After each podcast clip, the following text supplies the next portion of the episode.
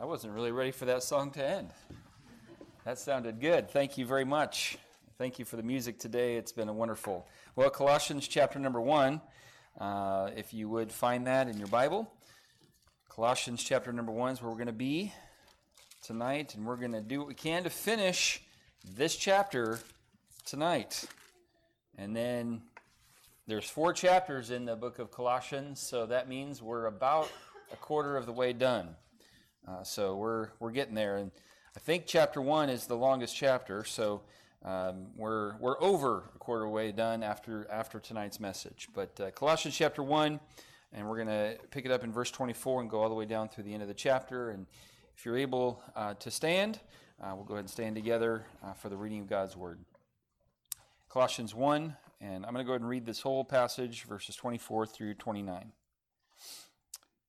The Bible says, Who now rejoice in my sufferings for you, and fill up that which is behind of the afflictions of Christ in my flesh for his body's sake, which is the church, whereof I am made a minister, according to the dispensation of God which is given to me for you, to fulfill the word of God, even the ministry, uh, mystery, which hath been hid from ages and from generations, but now is made manifest to his saints to whom God would make known what is the riches of the glory of this mystery among the Gentiles, which is Christ in you, the hope of glory, whom we preach, warning every man and teaching every man in all wisdom, that we may present every man perfect in Christ Jesus, whereunto I also labor, striving according to his working, which worketh in me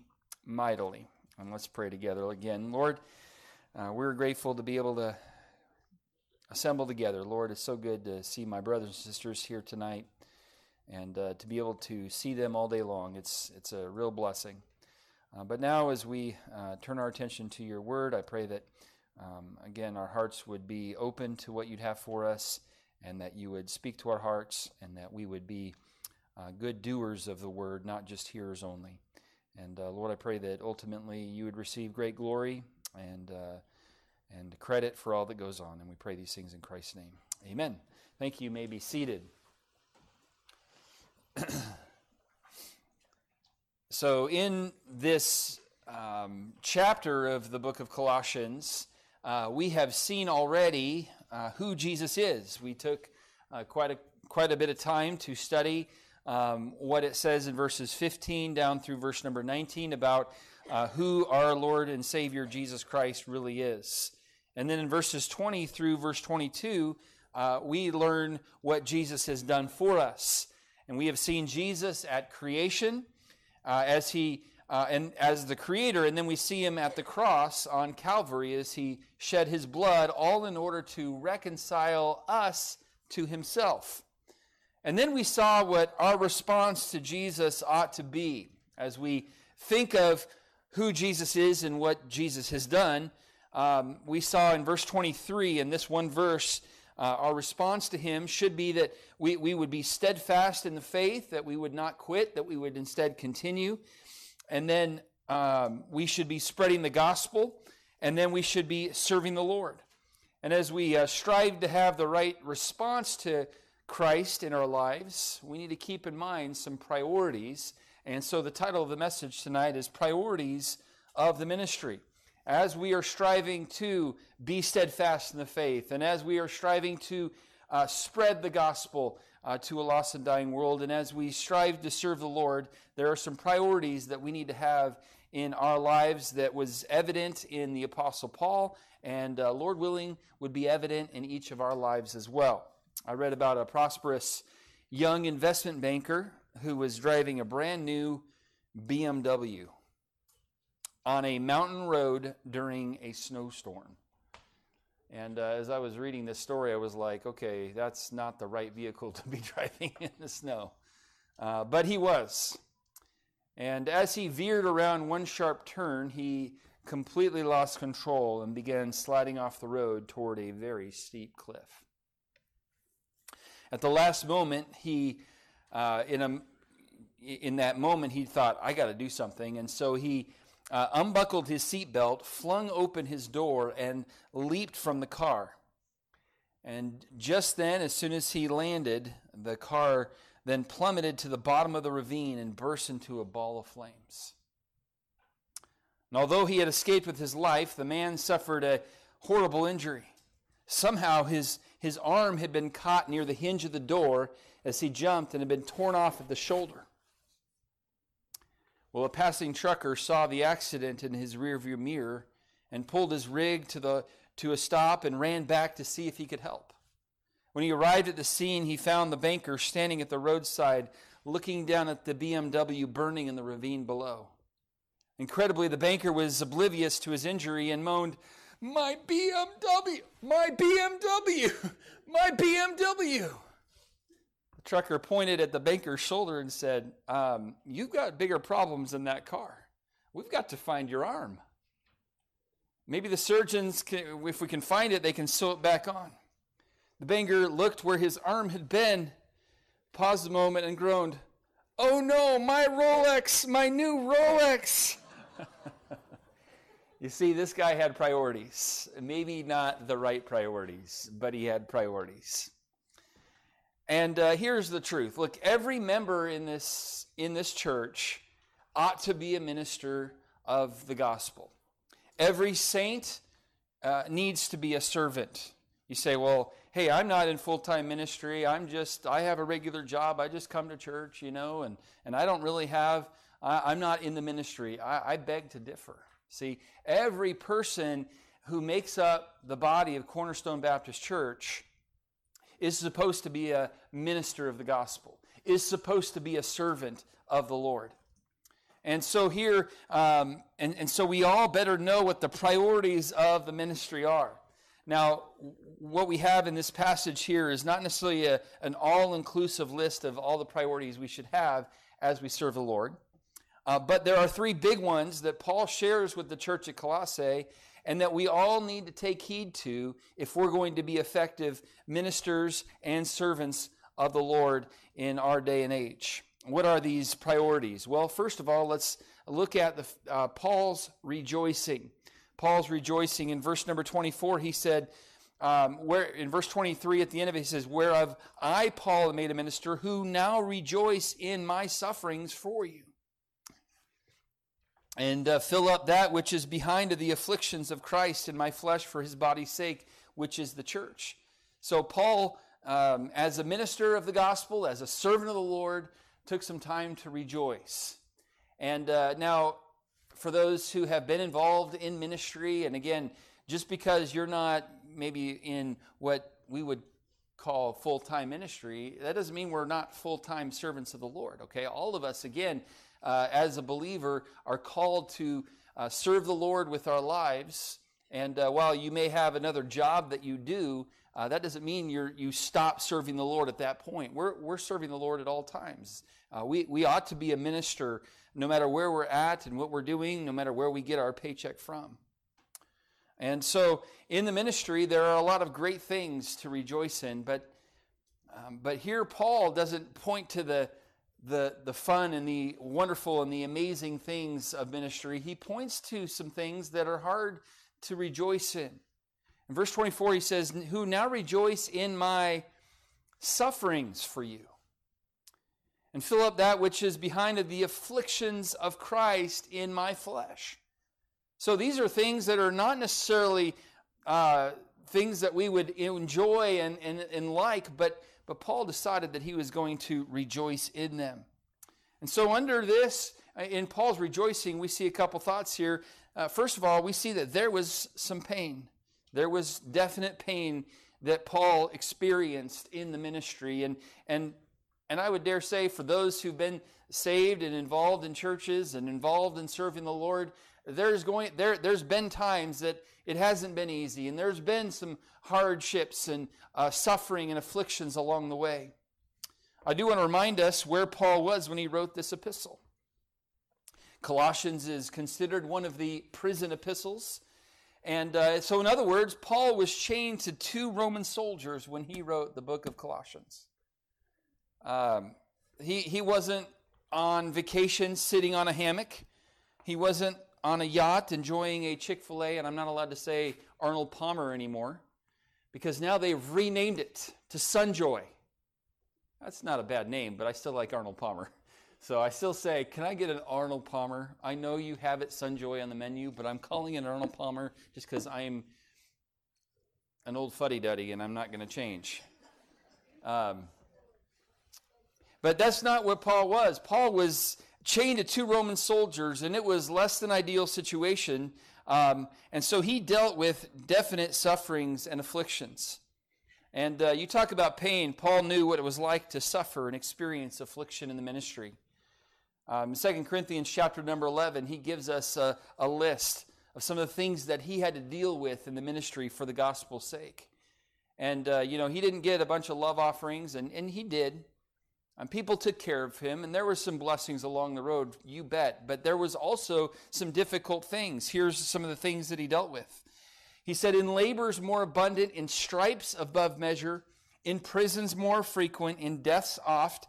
Of the Jews, five times received I forty stripes, save one. Thrice was I beaten with rods, once was I stoned, thrice I suffered shipwreck, a night and day I have been in the deep, in journeyings often, in perils of water, in perils of robbers, in perils by mine own countrymen, in perils by the heathen, in perils in the city, in perils in the wilderness, perils in the sea, in perils among false brethren, in weariness and painfulness, in watchings often, in hunger and thirst, in fastings often, in cold and nakedness, beside those things that are without, that which cometh upon me daily, the care of all the churches. So Paul knew what it was like to experience suffering and deal with affliction in the ministry. And yet he still said in verse 24, Who now rejoice in my sufferings and in my afflictions. 2 Corinthians 12 15, Paul said this to the church at Corinth. He said, And I will very gladly spend and be spent for you Though the more abundantly I love you, the less I be loved.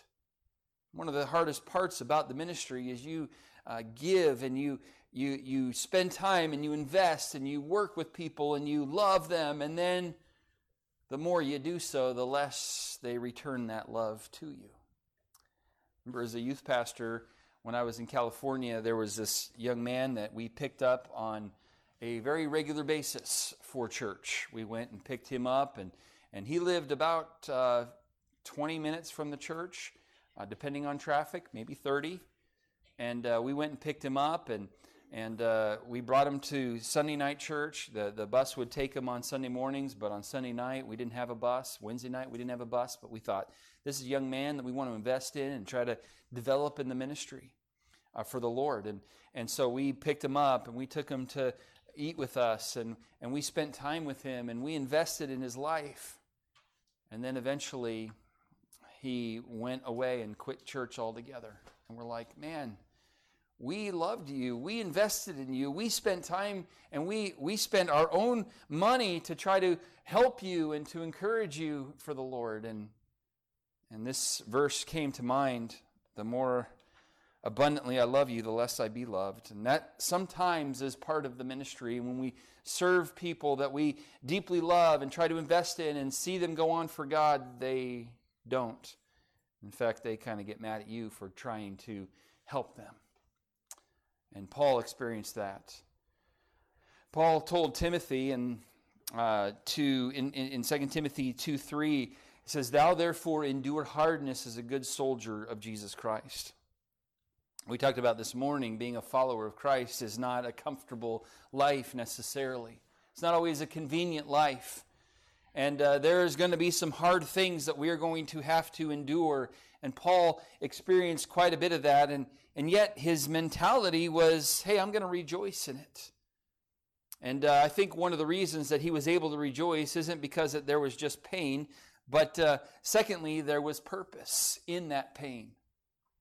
You see, in verse 24, he says, who, who now rejoice in my sufferings for you, and fill up that which is behind of the affliction of Christ in my flesh for his body's sake, which is the church.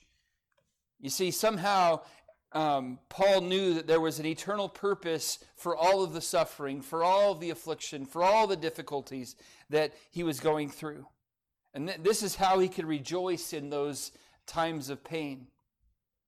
Can you rejoice during your time of trial? And some of you are going through a time of suffering and affliction and difficulty right now.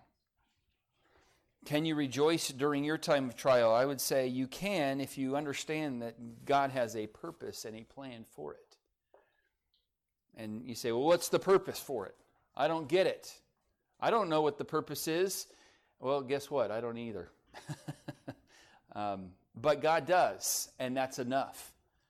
Uh, Romans 8:28, uh, Paul said this, and we know, we have this confidence, this assurance that all things work together for good to them that love God, to them who are the called according to his purpose. Why does God allow certain trials and difficulties and suffering and affliction in our life? I don't know all of the reasons, but I do know that he is able to work all things together for good. That's what the Bible says. And you say, well, I don't see how God can make this work out for good. Uh, again, I've shared with you how uh, one of our most recent uh, church members uh, came to this church was during an accident that my daughter and I were involved in on Telephone Road on a Friday night or a Tuesday night. I don't remember which night it was, but uh, and Miss Shirley came out because she heard the accident, came out and checked on Faith.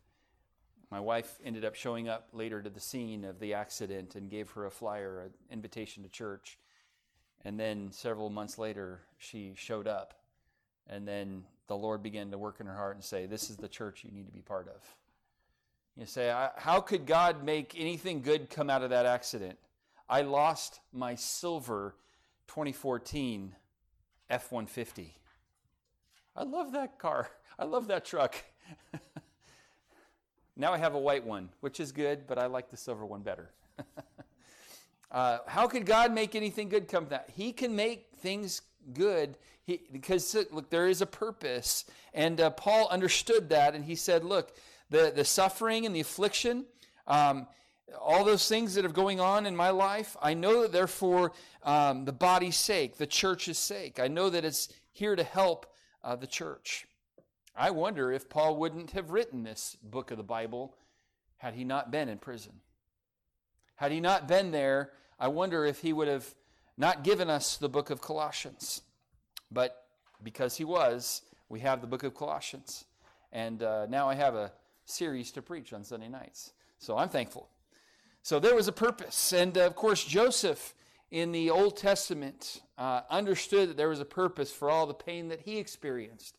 And uh, he experienced quite a bit of pain in dealing with brothers who uh, completely forsook him and uh, wanted to kill him, and then s- instead decided to make some money off of him. And, and then he goes to Potiphar's house, and then uh, Potiphar's wife tried to uh, make advances towards him, and he, in his integrity, said no. And then, and then she lied about him, and so then he was put into prison.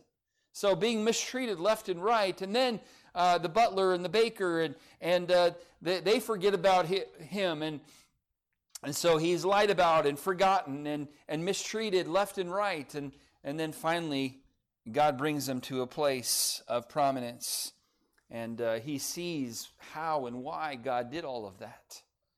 And in Genesis chapter 50 and verse 20, Joseph makes this statement. He said to his brethren, But as for you, Ye thought evil against me, but God meant it unto good to bring to pass, as it is this day, to save much people alive. See, Joseph understood there was a purpose for all the pain that he experienced, and that's how he could rejoice in it. And Paul understood that there was a purpose for the trials and the difficulties he was facing. So, for those of us who are serving the Lord and ministers and and uh, and trying to be a faithful um, servants of God, let's rejoice in some of the difficulties that do happen in ministry.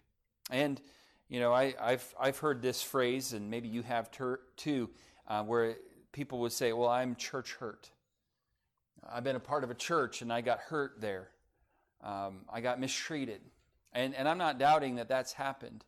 Um, but, but look, some of those hurts and those afflictions, and I'm not saying that those were good, but God can make good come from them. And so rejoice in some of those sufferings and afflictions.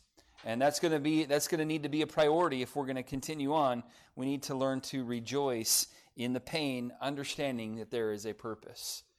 But in this passage, we not only see Paul's rejoicing, but we also see Paul's responsibilities. In verse 25 down through verse number 28, uh, we see some of those responsibilities that Paul had and that Paul was given. And in verse 25 through 28, Paul shares the burden of responsibility that God put on his shoulders. And it was big responsibilities. In verse number 25, uh, in talking about the church, Paul says, Whereof I am made a minister. Now, this phrase, whereof I am made a minister, appears twice once at the end of verse 23, and then once at the beginning of verse 25. Um, he, he was, in verse 23, a minister of the gospel, but then in verse 25, now he's referring to the fact that he is a minister of the church. Um, and and this is, this is significant because here's the deal. Uh, first of all, he had the responsibility to reveal the mystery.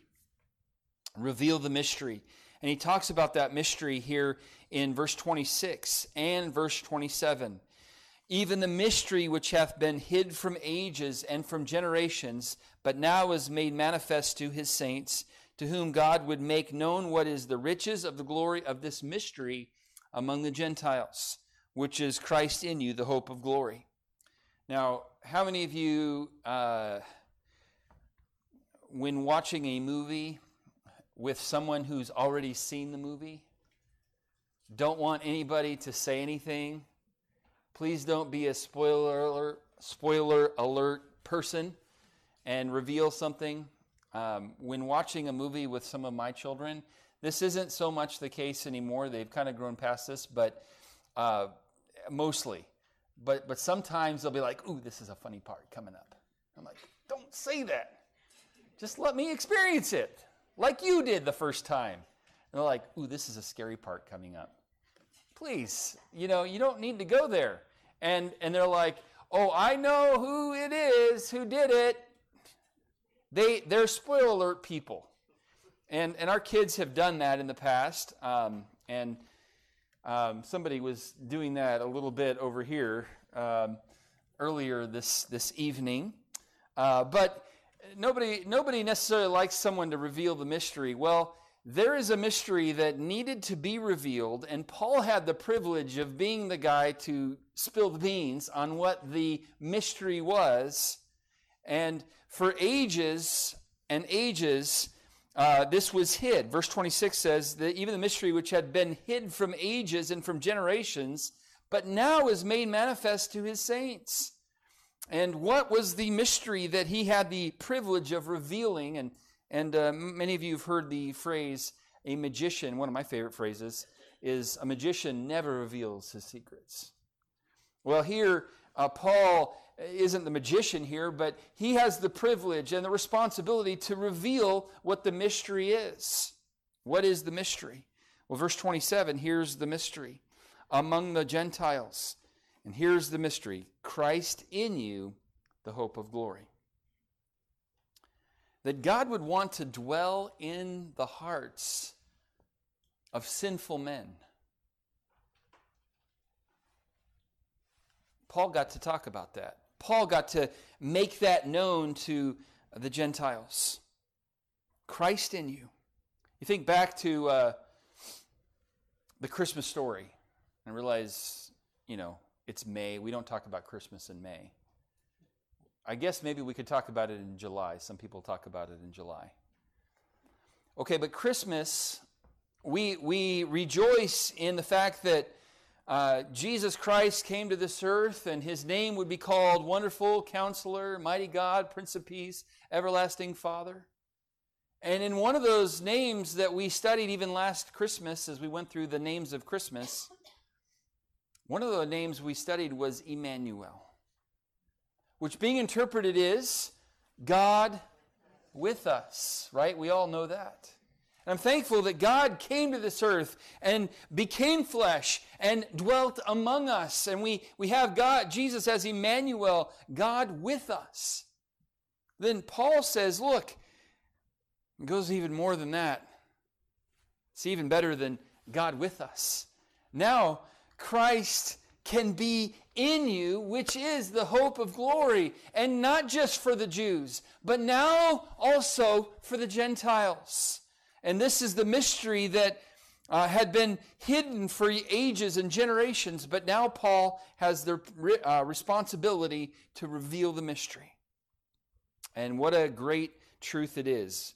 I love the phraseology in verse 27 at the end of it, which is Christ in you, the hope of glory. How beautiful is that? So he had the responsibility to reveal the mystery. But then, not only that, he had the responsibility to reach every man. In verse 28, we find this uh, responsibility mentioned. He says, Whom we preach, warning every man and teaching every man in all wisdom, that we may present every man perfect in Christ Jesus. Now, notice the balance of warning the lost and then teaching the saved. In verse 28, it says, Whom we preach, warning every man. This is the warning the lost about their lost condition and what the destiny uh, is, their, their future for, for the unsaved. But then also, um, there's the balance of not only just doing that, but also teaching the saved, teaching every man in all wisdom, that we may present every man perfect in Christ Jesus. You see, Paul did have a passion for reaching the lost with the gospel. And he did try to warn every man and, and get the gospel to, to them so that they would be saved. But he didn't just focus on getting people saved. He was also just as zealous to teach these new converts the truth of God's word. And isn't that the Great Commission? To teach all nations, getting them the gospel, but then also baptizing them in the name of the Father and of the Son and of the Holy Ghost, and then teaching them to observe all things whatsoever I've commanded you. And lo, I'm with you always, even unto the end of the world. So we are to get the gospel to people, we are to baptize them, and then disciple them. Each part is important.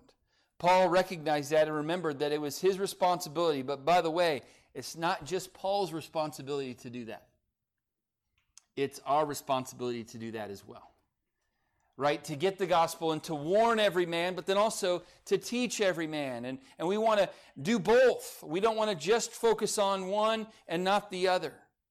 Uh, we need to be a church where we're getting the gospel out and warning every man, but we also need to be a ter- church that is teaching every man in all wisdom so that we may present every man perfect in Christ Jesus. So, as we uh, remember our priorities, we're to rejoice in the pain, real, remembering that there is a purpose for it.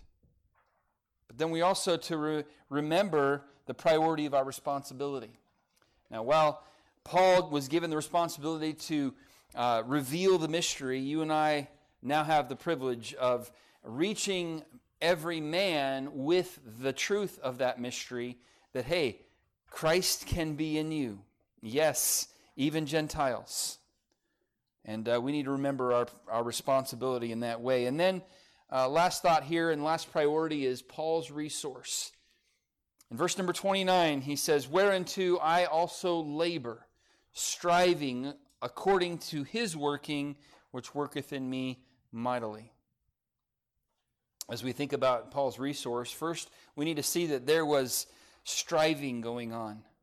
He said in verse 29, I, I also labor and I'm striving and I'm, I'm working. I'm, I'm putting forth effort. The word labor means to feel fatigue. By implication means to work hard, to toil, to be wearied. When Paul says the word striving, that, that means to struggle, um, to, to fight fervently, to strive, to agonize. And so here, Paul did, was not a lazy bone Jones when it came to his responsibility. He, he worked hard at getting the gospel out. He worked hard at teaching every man. He was not lazy. He was determined and uh, dedicated to what he was doing. Look, the ministry is work. Whether you're doing it full time as a job or even as a ministry within the church. And you're um, called upon to uh, play an instrument or teach Sunday school or even usher. Uh, it's work, it requires some things. It's work. By the way, it's not a drudgery or a bummer. It's, it's honestly a privilege to serve the Lord of Lords and the King of Kings.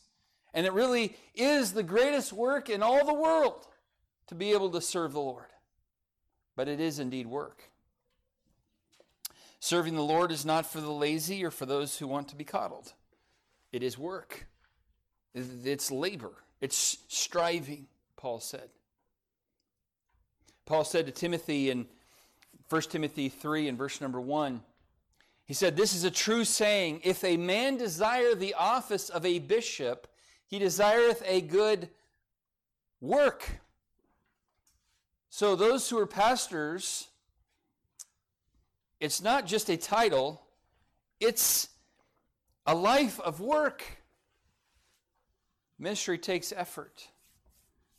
And people have joked with me, and, and, and I, know, I know people are joking when they say this mostly.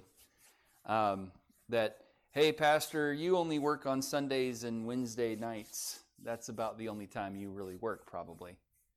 And, and I know that you know that that's not true. I know that. But just so you know that the ministry of the Lord Jesus does require effort, it requires labor, it requires striving and, and even sacrifice. And it is draining in every area.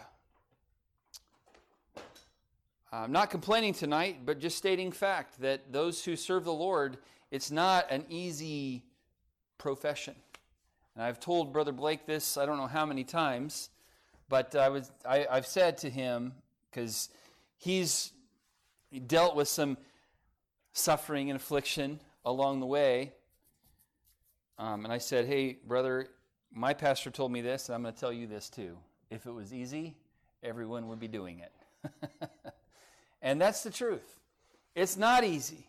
It's difficult, and it takes some labor. It does take some striving. And uh, you say, well, that sounds like a lot of work. And it is. But, but here in verse 29, Paul shares how he is able to continue, continue laboring in the vineyard, how he can faithfully strive forward for the Lord, how, how he can do that. And so we see that there was striving, but there was also strength in verse 29. He says, Whereunto I also labor, striving according to his working, which worketh in me mightily. See, it's, it's not about me mustering it all and, and using my own strength. No, look, the arm of flesh will fail me. I, I need him to work in me mightily so that I can continue serving the Lord. Philippians 4:13, maybe some of you are thinking, "Hey, doesn't this kind of sound like Philippians 4:13?" Well, you'd be right. Cuz Philippians 4:13 says, "I can do all things through me working so hard." No. Through Christ which strengtheneth me. See, it's Him who gives me the strength to be able to continue rejoicing in the pain. He can uh, continue strengthening me so that I can fulfill the responsibility to reach every man and then teach every man. Philippians 4:13 I can do all things through Christ which strengtheneth me and of course this is taking it a little bit out of context. The real context there is uh, living a contented life Regardless of what, what state you're in, regardless of how much you have or how little you have, you can still be content. That's the context. But we can make the application here when it comes to serving the Lord. We can't serve the Lord in our own power, in our own strength. We need to depend upon Him. Galatians 2:20 says, "I am crucified with Christ; nevertheless I live, yet not I, but Christ liveth in me. In the life which I now live in the flesh, I live by the faith of the Son of God, who loved me and gave himself for me." And the, the phrase there, uh, nevertheless I live, yet not I, but Christ liveth in me. Remember, uh, Christ in you, the hope of glory? He's that resource that we need to keep serving and keep going and keep fulfilling our responsibilities. This is the real key to serving the Lord. Realize that we can't serve Him in our own strength, but when we rely and depend upon His strength, we can accomplish great and mighty things for His glory And by the way, the reason He is our resource of strength is so that we don't take the glory for ourselves. See, whenever something good happens in and through your ministry, say, man, you did a good job ushering. You did a good job teaching Sunday school. Thank you for all that you do. You don't go, yeah, I am pretty amazing. No, when you recognize the fact that it is His working, which worketh in you mightily, in your heart of hearts, you go, hey, it's not me, it's Him that's giving me the strength to do the work. You know, I it doesn't happen often uh, that somebody will say, "Hey, that was a good message." Um, usually, they're just hungry and want to leave and get out the door. uh, but here, whenever that happens, I recognize that it wasn't me. It's not anything in Eric. It's everything about what Christ is giving me in, in the strength, and He's in me, the hope of glory, and, and He's working in me mightily, and, and so that He gets the glory, so He gets the praise, and not me. See? Um, we know that it was the Lord who gave us the strength to do it in the first place. 2 Corinthians 12 9, one last verse. And he said unto me, to Paul, My grace is sufficient for thee, for my strength is made perfect in weakness. And when you recognize that, look, I can't do it on my own, Lord, I can't serve in the ministry that I've been called to on my own. I need you to be my strength when I am weak. Then he says, My strength is made perfect in that weakness. His strength is attracted to our weakness. And so he said, Most gladly, therefore, will I rather glory in my infirmities, that the power of Christ may rest upon me. So Paul got to the point where he understood look, my weakness, I'm going to actually like glory in that so that God's power can rest upon me and so that He gets the praise, He gets the credit, He gets the glory for anything good that happens in, in and through me. So, since every member should be a minister, every saint should be a servant, let's determine to have these same priorities in our lives. To rejoice when we suffer for the Lord's sake. To fulfill our responsibilities of reaching every man, and then depending upon the resource of God's strength to keep doing the work of the Lord long term. And with that, let's pray. Lord, thank you for the opportunity to gather together tonight to look at some of these priorities of the ministry. And Lord, I know that these certainly apply to me, but these apply to every person in this room because, Lord, you've called each one to serve you, each each one to minister, each one to be a servant of the Lord. And so, Lord, help us to be faithful, to rejoice when we go through times of affliction, and to not have a pity party, but, Lord, to understand that there is a purpose for those times of trial, to rejoice in you, who doesn't change even though the circumstances do. And then, Lord, help us to fulfill our responsibility as believers to get the gospel out into uh, this lost world. And then, but not only just reach people with the gospel, but then uh, to teach them the truths of God's word so that they would grow and develop and be disciples. And then, Lord, help us to remember the resource of our strength is not in ourselves, it's in you who resides within who works in us mightily. And God, help us to depend upon you and your strength to be able to accomplish your purpose for our lives. Well, thank you for all you do. Our heads are bowed, eyes closed. Uh, Miss Pat, would you mind just playing through this first uh, verse of this song? And as she does, I want to encourage you to have a time of prayer and decision there in your seat.